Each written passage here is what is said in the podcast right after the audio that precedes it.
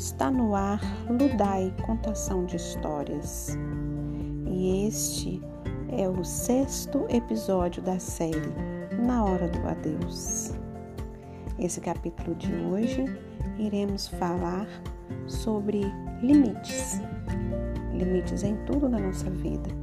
Então, sem mais delongas, vamos à história?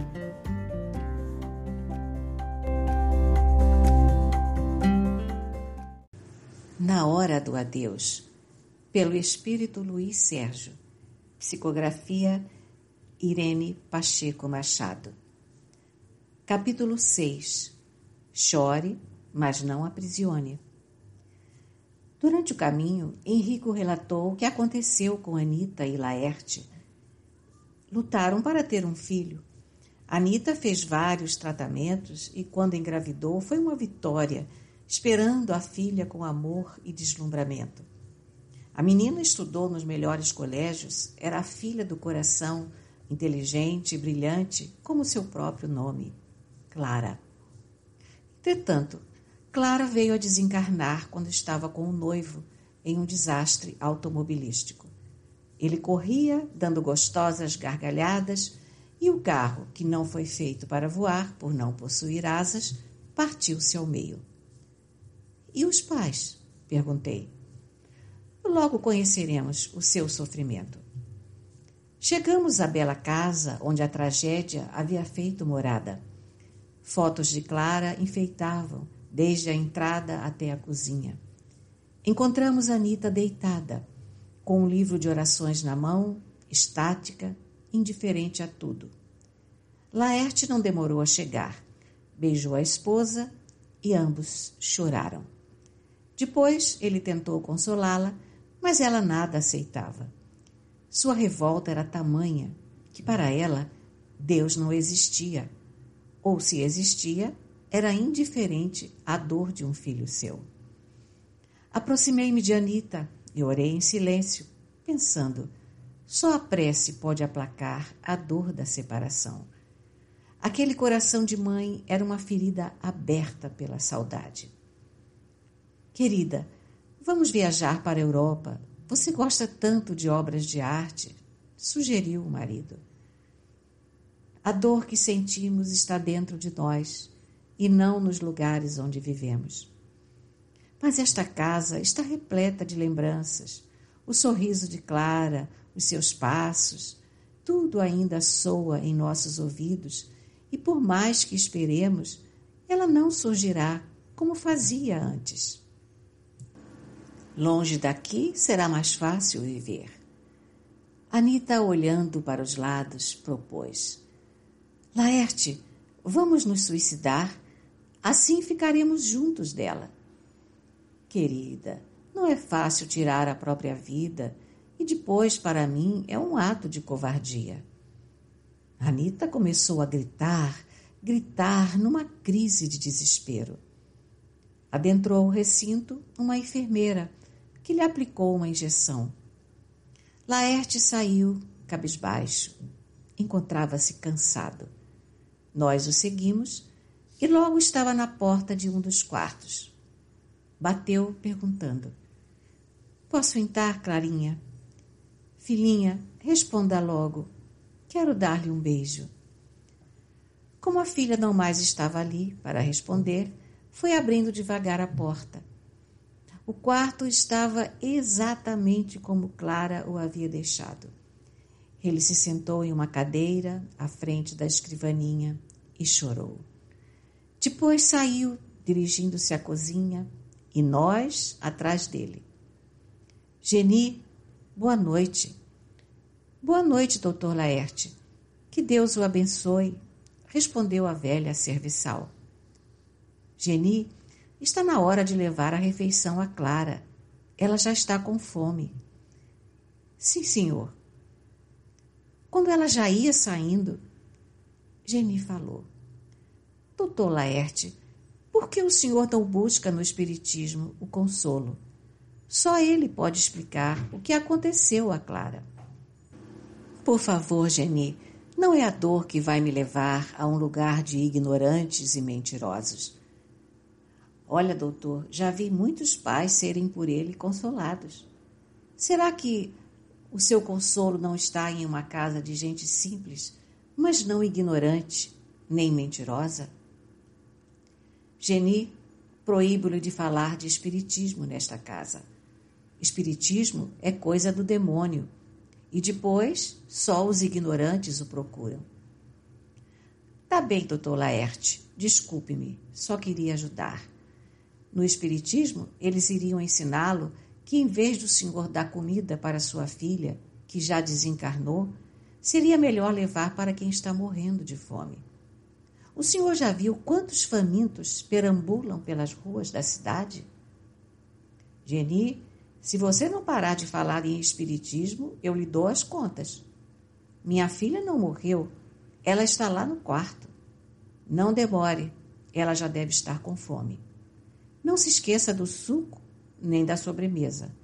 Coloque na bandeja uma rosa vermelha, símbolo do nosso amor. Sim, senhor, concordou Geni. Quando Laerte saiu, ela comentou com Marli, a copeira. Estão ficando loucos e nem percebem.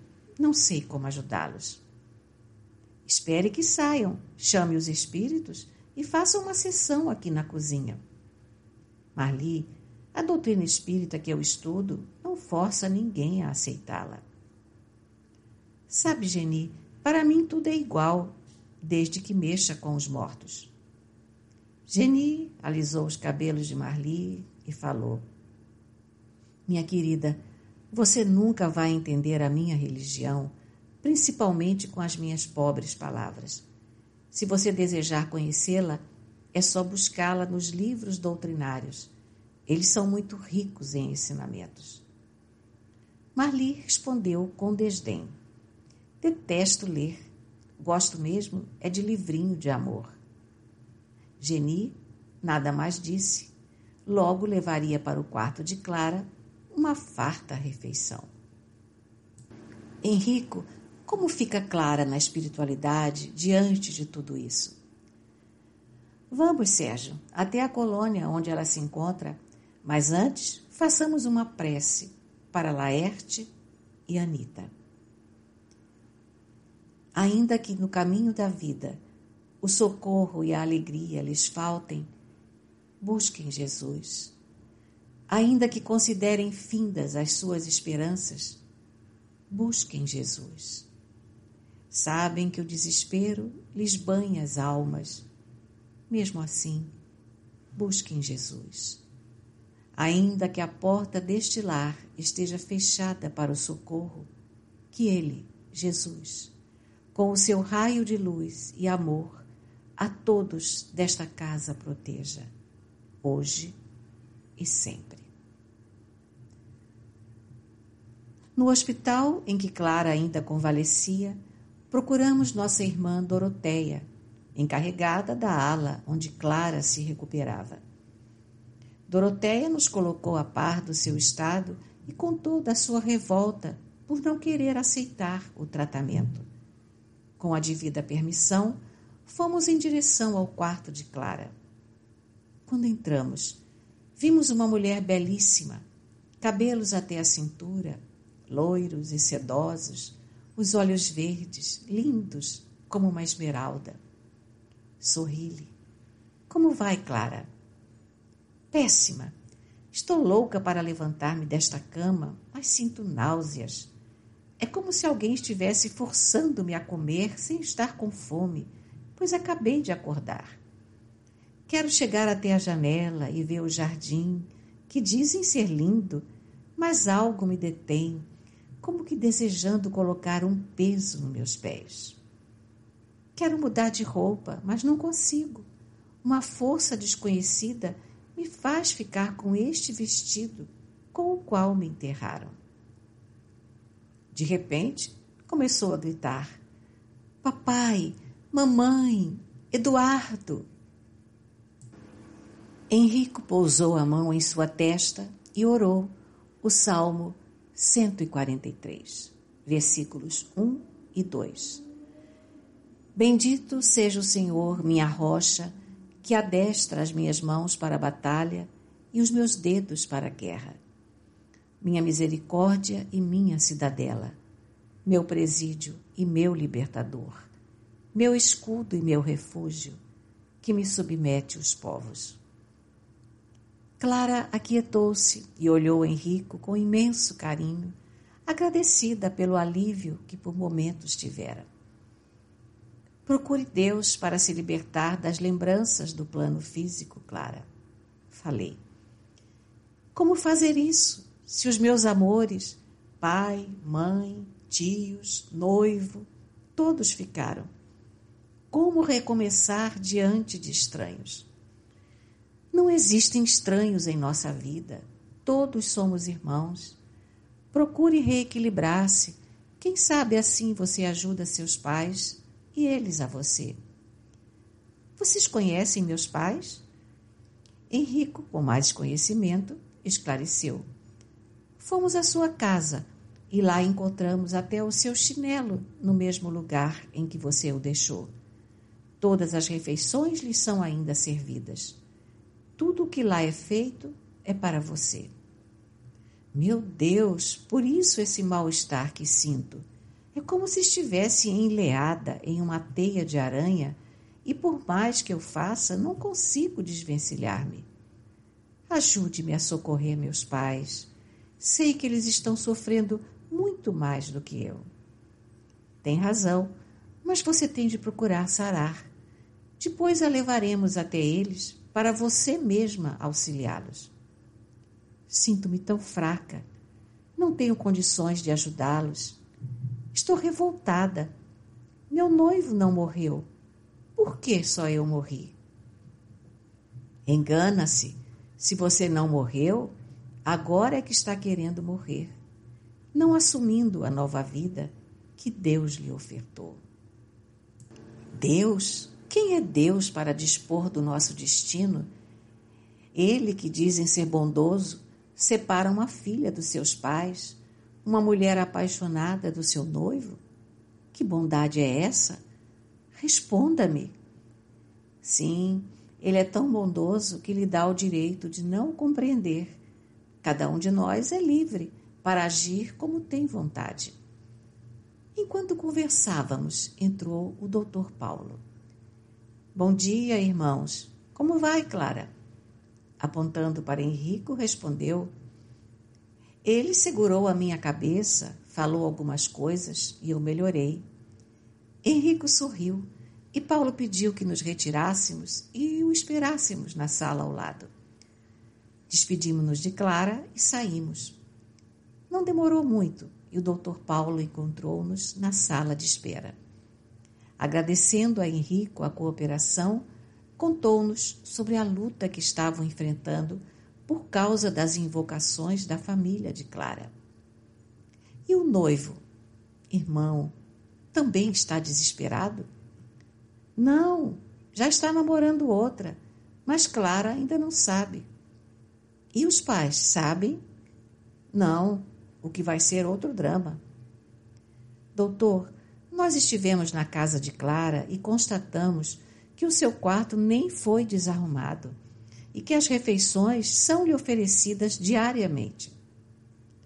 São lamentáveis certos comportamentos dos encarnados que, na hora do adeus, não sabem como agir e, apegados às lembranças, vão dia após dia se autodestruindo, fazendo muito mal para aquele que retornou a este plano. É preciso fazer com que a família de Clara mude de atitude. Podemos tentar, Henrico? Não, Luiz, não podemos. Deixemos que outros espíritos levem a família a buscar uma casa espírita. Desculpe-me, mas poucas famílias ficam na doutrina depois que passa a saudade. Essas famílias, mesmo não ficando na doutrina, passam por ela e algo aprendem. Uma das mais belas lições ensinadas pelos espíritas é a caridade. Ela é o remédio para a saudade. Os pais de Clara são espíritos comprometidos com o pretérito.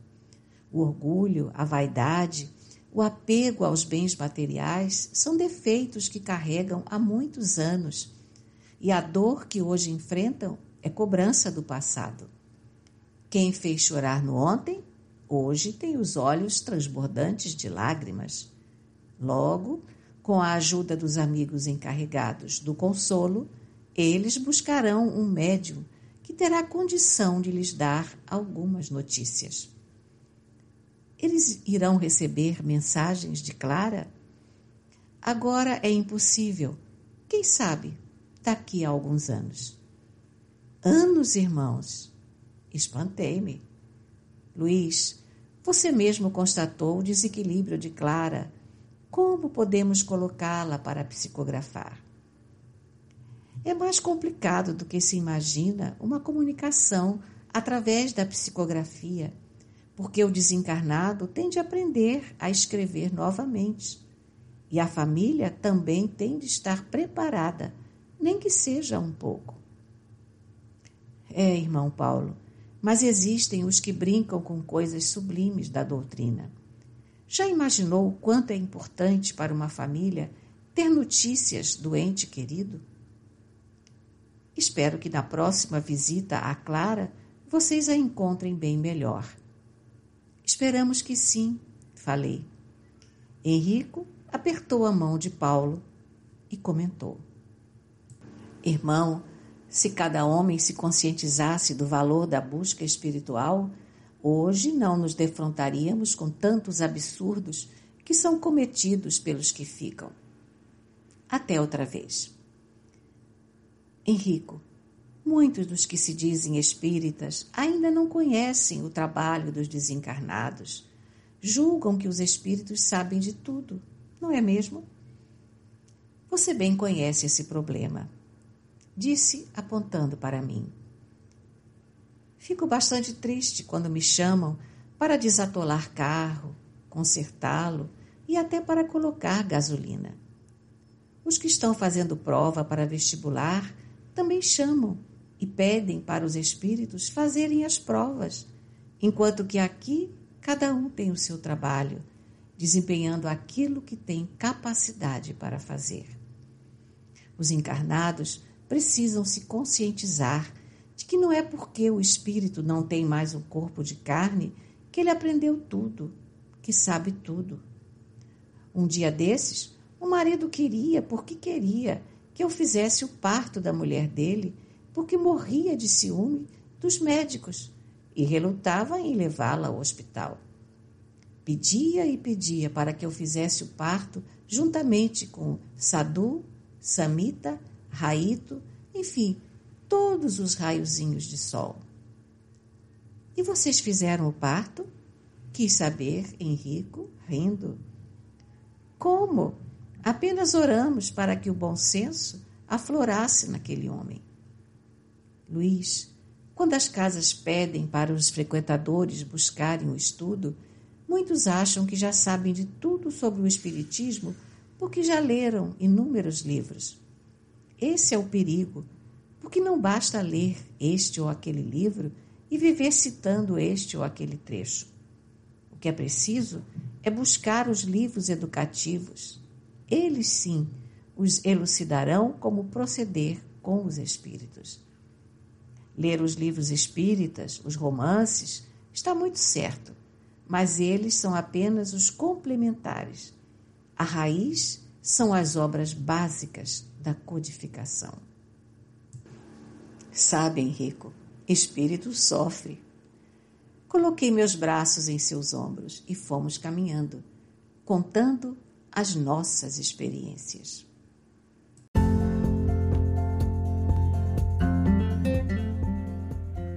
Estamos de volta e espero que tenham gostado desse episódio muito interessante.